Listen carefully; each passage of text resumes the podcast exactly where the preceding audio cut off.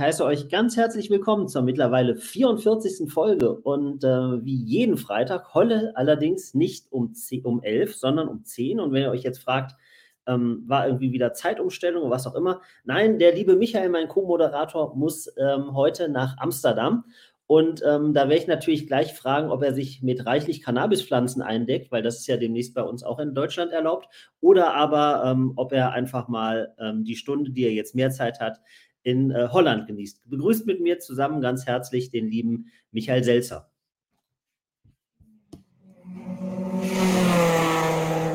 Das ist nicht dein Ernst. Schönen guten Morgen. Hallo Michael. Holland, Vergnügen, ey. Schön wär's. Moin. Moin. In die Runde. Also, was, ähm, was ist der Grund, dass wir heute schon eine Stunde früher ähm, den Livestream machen? Ja, wir haben ein Meeting mit einer Investmentgruppe und deswegen äh, treffen wir uns in, in äh, aus Amsterdam. Äh? äh, mal gucken. So ist mhm. das halt, also wie, man, wie das halt so ist in so einem äh, äh Founders-Leben. Ähm, ja, wir sind ja jetzt gerade dabei, die Finanzierungsrunden, äh, äh, quasi die, die Seed und die Series A quasi bereiten wir quasi so parallel schon ein bisschen vor. Mhm. Und ähm, in dem Zusammenhang ähm, ja, treffen wir uns jetzt quasi schon dann mit den, mit den Investoren und bringen das alles so ein bisschen ähm, auf den Weg, weil das zieht sich ja meistens immer ein bisschen. Wir sind ja überhaupt froh, dass wir in der jetzigen Phase überhaupt solche Möglichkeiten haben. Genau, mhm. dann gucken wir mal, was dabei rauskommt. Ähm, genau, deswegen äh, ein bisschen früher, weil der Termin heute Nachmittag ist. Wunderbar. 44. Folge für alle, die die 43 Folgen nicht gesehen haben. Wer bist du und was machst du, lieber Michael? Ja, ich bin einer der Gründer von äh, Racemates, äh, Michael, mein Name. Ähm, ja, und was machen wir mit Racemates? Im Grunde, wir haben eine, einen globalen Motorsportmanager erschaffen, wo wir jetzt im Mai mit unserer Fantasy Racing League online gehen und ähm, verkaufen dafür ähm, Sammelkarten von RennfahrerInnen, die eben auf der Blockchain gesichert sind. Und das äh, Besondere ist eben, dass unsere ähm, Sammelkarten und NFTs ähm, mit den realen Leistungen der Fahrer verknüpft sind und mhm. das bedeutet für die Fans, dass sie das erste Mal die Möglichkeit haben, an den guten Leistungen ihrer Lieblingsrennfahrer teilzuhaben, zu partizipieren. Und wir mit diesem Konzept eben Nachwuchsrennfahrer unterstützen können, dass sie eben im Motorsport äh, ja weiter aufsteigen können. Klasse. Das machen wir. Wunderbar. Und das, und das sehr erfolgreich. Ihr sammelt nämlich fast jedes Wochenende ähm, Fahrer ein aus verschiedenen Klassen ähm, und das Schöne ist halt, wer noch diese Panini-Bilder, Sammelbilder kennt, irgendwie macht ihr sowas nur in cool und halt ähm, auch das Thema Nachwuchsförderung ist für euch da halt ähm, extrem wichtig. Insofern ähm, sehr coole genau. Sache. Ähm, ich bin auch der Host äh, von der Veranstaltung hier. Ähm, ich bin einer von vier Verlegern der Fancy Media und wir bringen verschiedene Magazine raus. Morgen erscheint unser Wirtschaftsmagazin Paul F und unser künstliches, künstliches Intelligenzmagazin AI. Das kommt auch morgen. Insofern äh, ist mein Schreibtisch noch gut gefüllt bis morgen und ähm, insofern äh, viel Spaß erstmal beim Zuhören und in unserem wöchentlichen Podcast, den ich immer mit Michael gemeinsam mache, sprechen wir über Gott und die Welt und eigentlich über Metaverse, NFT und ähm, Web3-Themen. Ich habe die Woche so ein bisschen ähm, quer gelesen und habe mir gedacht, Mensch, irgendwie sind, waren wir vor einer oder zwei Wochen schon zu weit, weil ganz viele haben erst in dieser Woche die Meldung aufgegriffen, dass Disney da seine äh, Metaverse-Abteilung um 50 Leute reduziert, also einstellt. Ähm, das, ähm, dazu kamen dann noch andere Meldungen, irgendwie, dass Elon Musk das auch noch so ein bisschen unterstützt hat, dass dieser ganze Metaverse-Hype jetzt ähm, arg runtergefahren ist. Insofern ist jetzt für mich die Woche nichts Sensationelles, Spannendes passiert. Du hast aber gesagt, du hast ganz viele Neuigkeiten mitbekommen und insofern ähm, höre ich mal aufmerksam zu. Ja, fangen wir kurz, du hast ja Elon Musk erwähnt, aber da gab es ja auch nochmal jetzt äh, schon wieder News zu Twitter. Also der hat ja äh, als erstes Mal von den 8000 Mitarbeitern hat er ähm, 6.500 rausgeschmissen. Das sind noch 1500 Mitarbeiter bei ähm, Twitter tätig. Und das sorgt dafür, beziehungsweise seine Einsparmaßnahmen sorgen dafür, dass Twitter jetzt quasi ja zumindest mal ähm, kostendeckend arbeitet. Äh, davor hätten sie quasi nur noch ja, vier Monate quasi zu leben gehabt, was, was äh, das monetäre, der monetäre Background mhm. angeht. Ähm, dann munkelt man, dass ähm, Twitter quasi jetzt eine Krypto-Handelsbörse werden könnte.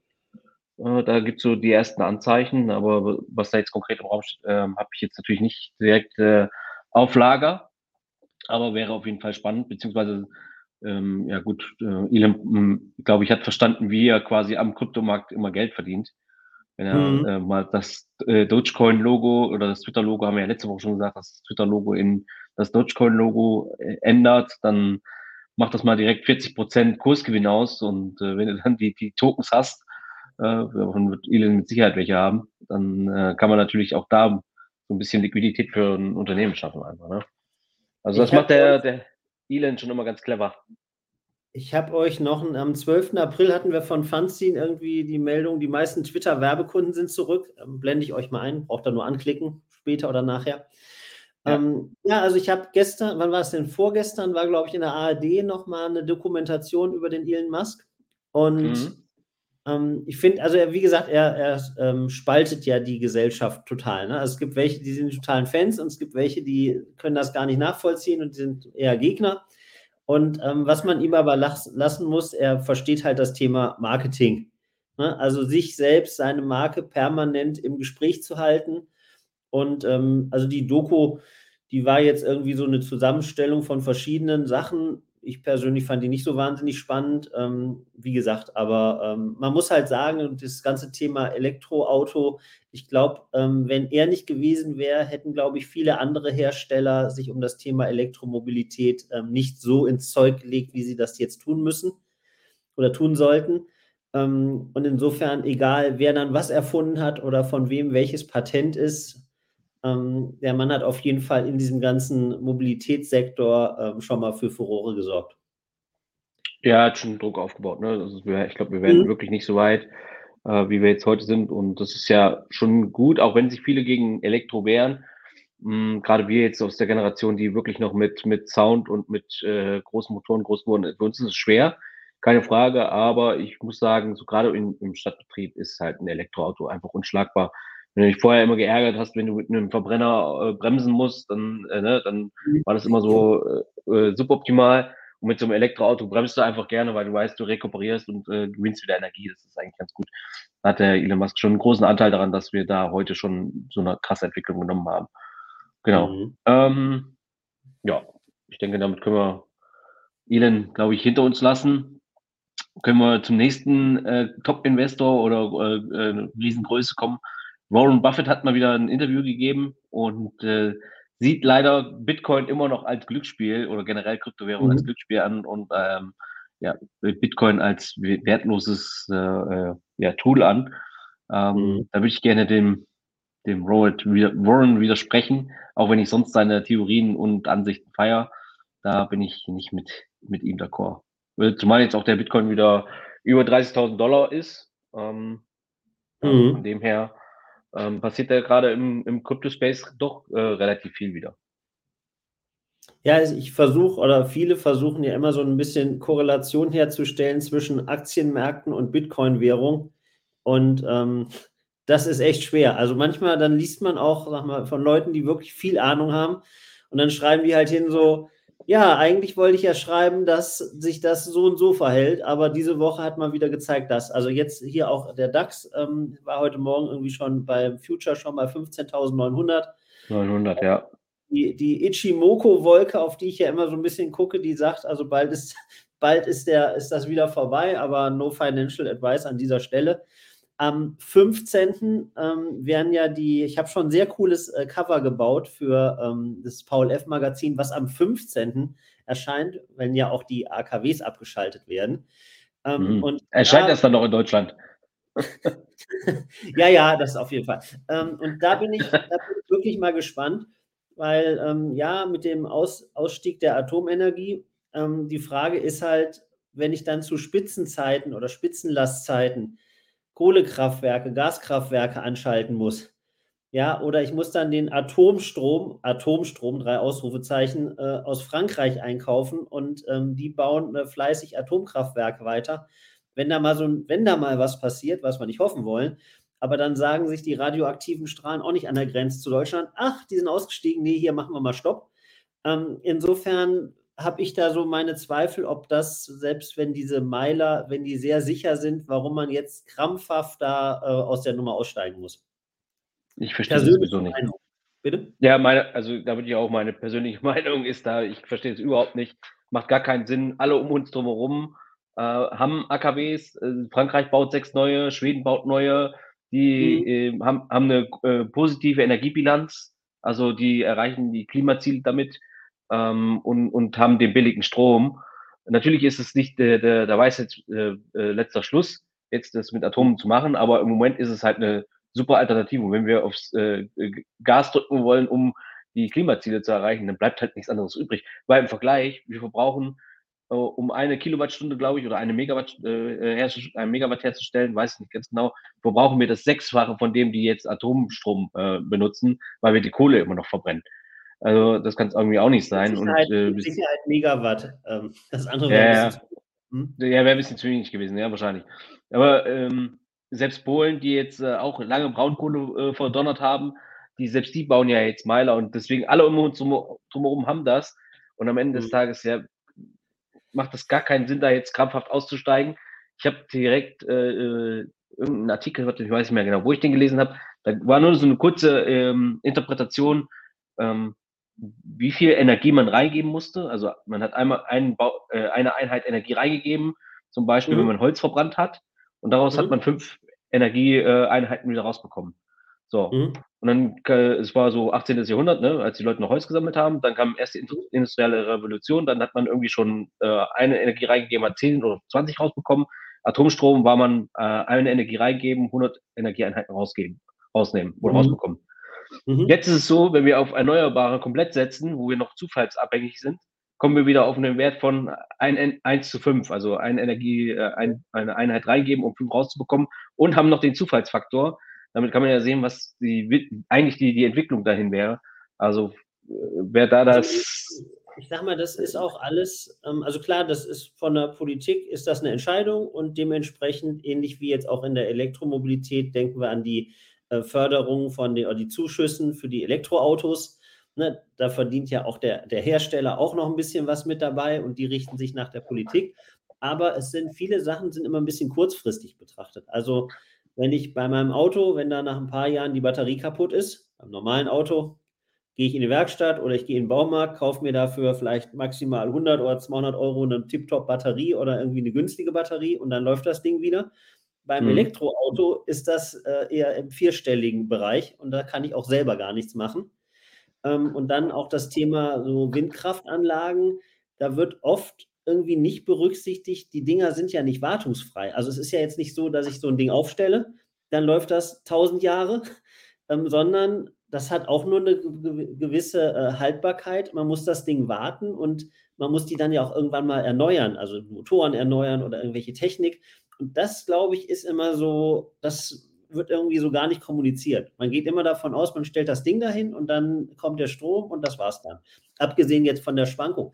Ich kann mich noch erinnern, als die, ähm, als die, wann war das hier? Wann weiß ich gar nicht mehr. Aber das Thema Sonnenfinsternis. Und da irgendwie, da war doch dann so ganz große Frage, irgendwie kriegen die ganzen Kraftwerke, kriegen die das hin? Weil die kriegen ja jetzt einfach so den Impuls, jetzt ist auf einmal Nacht, es kommt nichts mehr an und das muss ja alles gesteuert werden und das nur innerhalb von ein paar Minuten. Da bin ich mal gespannt, wie sich das am, ähm, am Montag auswirkt, wenn dann die ganzen Industrien, die halt an dem Atomkraft, also an dem Atomstrom hängen, wenn die alle in diese Spitzenlastphase reingehen, ob das alles funktioniert. Ja, lass uns mal überraschen. Aber wir sind ja ein NFT und äh, Metaverse äh, Podcast bzw. Talk. Deswegen würde ich sagen, lassen wir die politische, verlassen wir die politische Ebene, ähm, kommen vielleicht mal noch zu ein paar News aus dem, aus dem Web 3. Beziehungsweise, ja, ich weiß nicht, hast du, hast du noch was oder soll ich anfangen? Wie mach, mach Ich habe ich hab nichts Spannendes gefunden. Okay. Äh, man munkelt, dass FTX wieder aufmacht. Und, mhm. äh, da gibt es wohl so erste Möglichkeiten, ähm, scheinbar auch Investoren, die irgendwie sieben Milliarden zur Verfügung stellen, irgendwie sowas steht da im Raum, um mhm. auch den Kunden quasi die Möglichkeit zu geben, ähm, ja, äh, ihre Gelder wieder rauszubekommen am Ende des Tages. Mal schauen, okay. was das genau wird. Ähm, ja, äh, habe ich nur heute Morgen äh, mitvernommen, dass, dass da im Raum steht, dass FTX quasi wieder als, als Börse fungieren soll. Mhm. Ähm, sind wir mal gespannt. Ansonsten, ja, äh, Chapella Upgrade von Ethereum war eigentlich so die, Meinung, dass das crashen könnte. Also der, der Ethereum-Preis, aber das ist nicht passiert. Das scheint alles mhm. gut zu funktionieren. Äh, Im Gegenteil, äh, Ethereum ist quasi das erste Mal über äh, 2000 ähm, Dollar wieder gestiegen. Mhm. Und ähm, generell der ganze Kryptomarkt ist äh, heute Morgen sehr positiv gewesen, was ich so gesehen habe. Ähm, ja. Auch hier wieder kein, keine Finanzberatung an dieser Stelle, ne? Äh, do your own research. Absolut, ja. absolut, ja. Und dann gab es für noch einen wichtigen Report dieses, äh, diese Woche von Andresen Horowitz, ähm, nur zum Einordnen. Ähm, A16Z ist die, der Rufname. Das ist ein großer amerikanischer ja, äh, VC, also Venture Capital Fonds oder mehrere Fonds sind das. Und ähm, Andresen Horowitz, äh, Marc Andresen und wie heißt der Horowitz Vornamen, weiß ich jetzt nicht. Ähm, die haben halt diesen Fonds gegründet, Gelder eingesammelt, sind halt früh bei Facebook dabei gewesen, alles, was so mhm. durch die Decke gegangen ist mal. Und haben halt jetzt mittlerweile in, glaube ich, alles auch investiert, was so im Web 3 kursiert, also Board Apes, äh, Gary Wee, ähm, überall sind die so ein bisschen mit dabei. Mhm. Und die machen immer so einen jährlichen Report, was so die Krypto, Krypto, den Krypto-Space angeht. Und mhm. da gab es jetzt mal so ein paar, paar äh, ja, Zahlen, Daten, Fakten dazu. Ne, dass zum Beispiel ähm, das Wachstum von 2011 bis 2000, also bis jetzt im Grunde, hatten wir einen durchschnittlichen äh, Wachstum von 62 bis 84 Prozent. Also äh, CRGR ist das, glaube ich. Also mhm. Kaga. Genau, so nennt man das quasi, ist quasi so durchschnittliche äh, Wachstumsrate. Und das ist schon sehr bemerkenswert. Trotz, trotz Bärmarkt, muss man sagen, ähm, mhm. ist der Markt äh, grundsätzlich gestiegen. Dann gab es so noch mal so ein bisschen, wie viele aktive Wallets es momentan im Monat gibt. Das sind man mittlerweile bei 15 Millionen, was auch okay. schon bemerkenswert ist. Ähm, mhm. Dass in der Richtung schon was, ähm, was geht, genau. Ja, und ansonsten war noch so die Creator Fees, die ähm, so im Durchschnitt ähm, an, an Royalties ausgeschüttet wurden, waren so knapp zwei Milliarden. Ähm, mhm. Ja. Das waren so die wes wesentlichsten Punkte daraus. Ja, spannend, genau. okay. Mhm. Ja, super. ja, super. Klingt toll. ja, super. Dann, dann, dann, dann, sind wir eigentlich durch, oder? Haben wir noch was Spannendes? Ja, sicher haben wir bestimmt noch irgendwas Spannendes. Was hast du denn noch? Nix. Was ist dir denn noch untergekommen? Wenn du Paul F äh, machst, dann bist du doch auch täglich mit News versorgt. Na, na mit ähm, hier mit diesem, mit, mit China und KI und so, da, da schreibe ich alles in Paul F rein und dann ähm, verlinke ich euch das einfach dann. Was dann ist denn deine Headline? Was ist denn die Headline von Paul F diese Woche? Ähm, die Headline ist, ähm, dass die Abschaltung der, der AKWs. Sehr cooles Cover. Ja, ich habe ja ähm, schon Sneak Peek gesehen.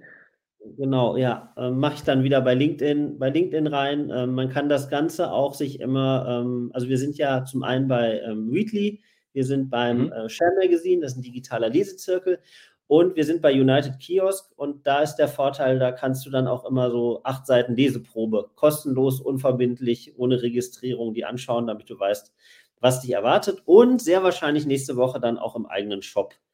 Ähm, mhm. Ganze, genau. Ich hoffe, in der nächsten Woche kann ich dir auch mein Buch zeigen. Ähm, das uh. haben wir uh. losgeschickt, ja, und ähm, das sollte Mittwoch oder Donnerstag ankommen. Also mhm. ein echtes Buch, ne? Also ein richtig so mit Seiten und nicht nur, nicht nur richtiges, PDF. Richtiges Taschenbuch. Ein richtiges Taschenbuch, ja. Und da äh, mhm. bin ich schon ein bisschen aufgeregt, ja. ja, hm. sind wir mal gespannt, ne? Sind wir mal gespannt, ja. Also eigentlich, so wie wir das gemacht haben, ähm, sollte, würde mich das jetzt überraschen, wenn es komplett anders aussieht, aber mal mhm. gucken. Wir wissen ja, ja, was wir tun. Insofern wird das so aussehen, wie wir es eingestellt haben. Aber es ist dann doch immer noch mal was anderes, wenn man sagt, man hat das in der, in der Hand dann. Ne? Also. Mhm. Hast, hast du so Neuigkeiten, was so im AI-Bereich geht? Gab es da irgendwas Spannendes? Ähm, in Stuttgart macht jetzt ähm, so, so ein Center auf irgendwie mhm. die Millionen und so, das ähm, muss ich auch noch mal posten. Ähm, wie du siehst, ich bin noch so in der totalen Findungs- und Zusammenstellungsphase. Ähm, was war denn noch im, im AI-Bereich? Ähm, ich kann in, in, in meinem Buch oder in unserem Buch haben wir was Schönes drin und zwar mhm. erklären wir, wie, also jeder kennt ja so, oder es geht ja darum, ähm, Bilder erzeugen mit, mit Journey, ne, die Prompts, wie die man dazu generiert.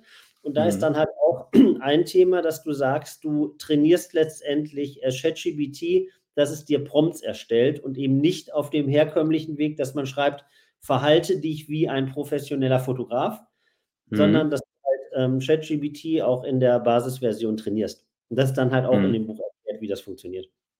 Ah, okay, cool. Ich habe äh, jetzt, ähm, es gibt so verschiedene YouTuber und YouTube-Formate. Ähm, da gibt es einen, der heißt Dave.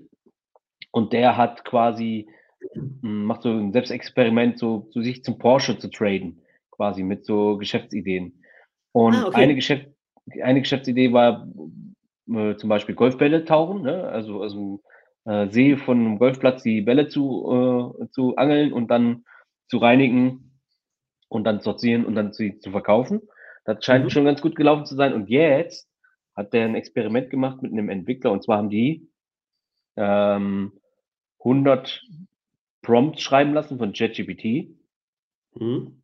Und dann haben die das über eine API quasi mit, ähm, also im Grunde automatisiert die, die, die ähm, Prompts schreiben lassen, die dann bei Midjourney eingestellt werden und äh, dann die Bilder automatisch äh, runterzuladen. Und zwar solche Bilder, die am gängigsten gefragt sind. Also sprich Hochzeitsbilder, Businessbilder, also das, wo Leute Geld für äh, Bilder bei, bei Stock-Seiten äh, äh, äh ausgeben. Und Aha. das haben die ähm, gemacht, ähm, werden wahrscheinlich in dem Monat 40, über 40.000 Bilder hochladen.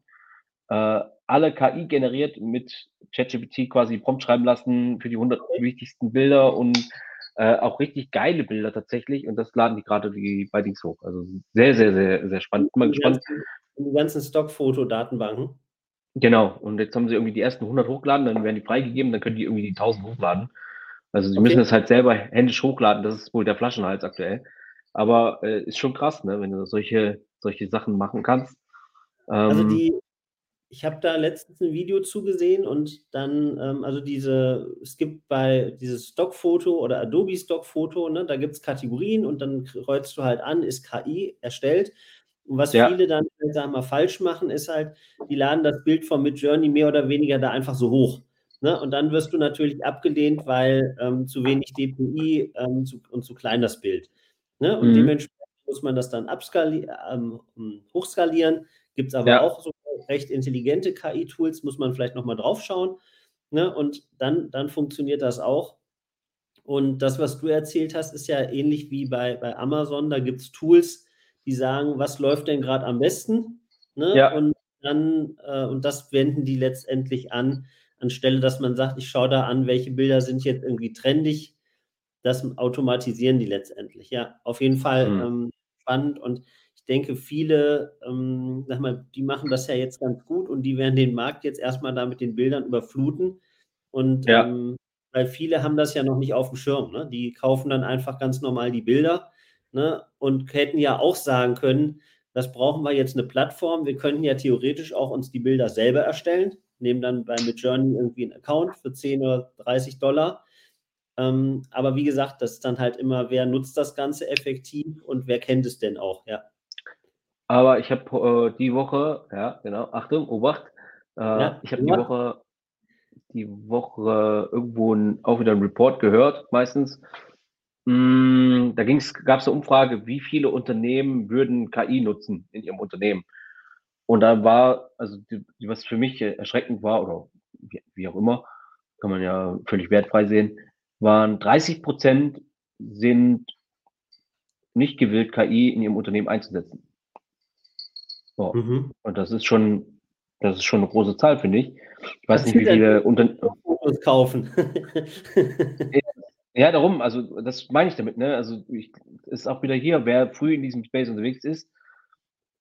Ähm, ja, also das ist schon auf jeden Fall für die meisten, die sich damit nicht beschäftigen können und wollen, ähm, für die ist das erstmal, sage ich, egal. Auch in der jetzigen Phase ist es ja auch noch nicht so wichtig, aber grundsätzlich sollte man schon sich mit dem Thema auseinandersetzen.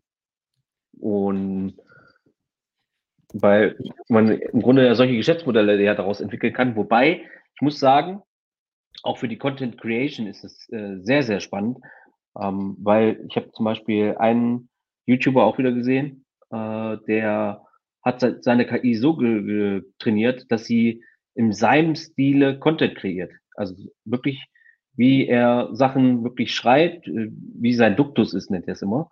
Die, meisten wissen jetzt, wenn ihm rede. Aber ähm, hochspannend und er sagt selber, ich wäre zum Beispiel nie auf die Idee gekommen, die Frage zu beantworten, wofür steht eigentlich Wi-Fi oder warum heißt Bluetooth Bluetooth.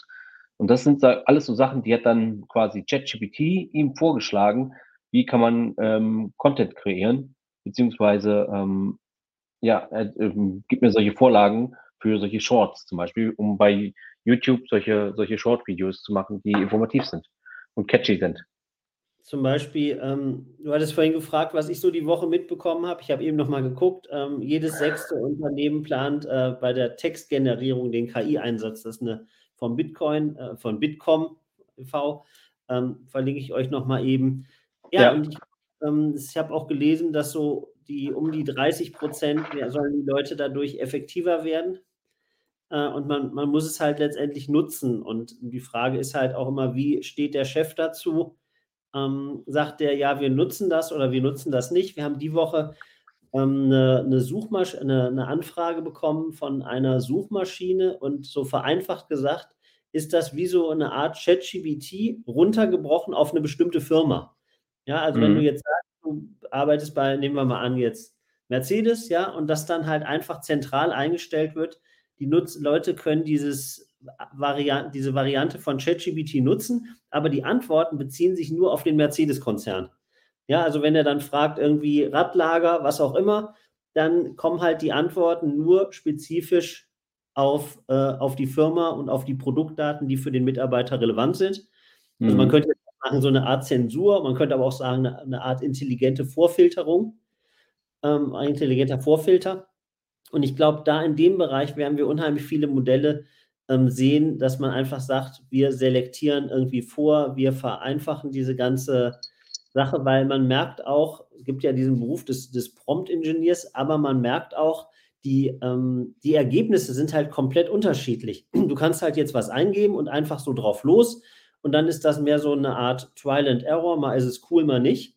Ja, oder aber du hast jemanden, der sagt, du, ich sage ChatGBT erstmal vorher, kennst du die Daten? Kannst du noch hier diesen Datensatz aufnehmen? Kannst du noch dies mit reinnehmen und dann berücksichtige das und tausend andere Sachen? Ja, und dann kommen da Sachen raus, wo du sagst, okay, das ist jetzt genau das, was man haben will. Und der andere sagt, na, die Antwort, die hätte ich jetzt auch irgendwie so einfach nur googeln können. Also ich glaube, das ist, ist eine, eine, Wissenschaft für sich und gibt ja in, in Essen hier den Professor Kollmann, als es dann um das Thema ging, ja, Studierende, Bildung, Nutzung von ChatGPT hat er gesagt, ich mache da auf jeden Fall für meine, ähm, meine ähm, Studenten ein Seminar zu, wie sie das halt richtig nutzen. Und ich denke, das ist auch in diesem ganzen Bildungssektor, anstelle zu sagen, äh, wir verbannen das aus den, aus den Schulen und aus den Unterrichtsplänen. Ne, natürlich, man muss eine gewisse Basis haben. Äh, viel entscheidender ist, wie gehe ich mit den Daten um? A, wie erzeuge ich die? Wie erzeuge ich die richtig? Und dann, wie prüfe ich auch die ganzen Quellen? Und sage nicht einfach, okay, das nehme ich jetzt als, als wahre Münze. Das ist so, wie mir das Ding das rausstückt. Und ich glaube, das ist so ein, so ein bisschen ein Schlüssel. Und du merkst auch bei ganz vielen Leuten, die so Quereinsteiger sind. Das sind Leute, die haben sich dann in ein Thema fest eingearbeitet. Die können morgen aber auch in ein anderes Thema sich fest einarbeiten, weil sie wissen, wie ihre Mechanik ist. Und das, glaube ich, ist eben in der Nutzung von diesen ganzen KIs ähm, extrem wichtig, dass du halt verstehst, was machst du mit dem, was machst du mit dem Output? Was kannst du so übernehmen? Was musst du kritisch prüfen? Und wenn ja, wie, wie prüfst du sowas kritisch? Ja. Ja. ja, ist äh, 100 Prozent, muss in die Schulen. Äh, also die Lehrer werden es nicht gerne hören, weil die ja meistens ja, äh, eh schon ähm, am Begrenzer sind, was, was das angeht. Also Ja. No front, no front. No front, ja, es ist gar nicht böse gemeint gegen, gegen die Lehrer. Also äh, ich glaube, da sind sehr viele engagiert und machen ähm, viel aus, äh, aus, ja, aus Überzeugung oder weil sie den Beruf lieben, gehen sie halt über die Grenzen hinaus, was sie eigentlich müssten. Aber das Thema muss quasi mit rein und das wird im Grunde, früher war es ja so, du hast einen Lehrplan, wo, wo das Wissen vermittelt werden muss an die, die, die Klasse. Ne? Das heißt, äh, sei es wie es wolle, immer alle müssen den gleichen Lehrstand haben, obwohl ja wir eigentlich unterschiedlich alle lernen und sowas. Mhm. Ähm, und da jetzt dann quasi solche neuen Themen mit reinzunehmen, weil du hast ja eigentlich einen Lehrplan, äh, ja, das wird für viele auch eine Umstellung sein, aber meiner Meinung nach muss da was passieren. Also gerade das Thema Schulbildung, da, da fehlt es meiner Meinung nach viel an, an allen Ecken und Enden. Ich muss nicht mehr alles auswendig wissen. Heute muss ich nur noch wissen, wie ich zu diesem Wissen komme, wenn ich es brauche wie, und wie ich es mhm. anwenden kann. Das ist viel entscheidender, sich neues Wissen anzueignen und das umzusetzen.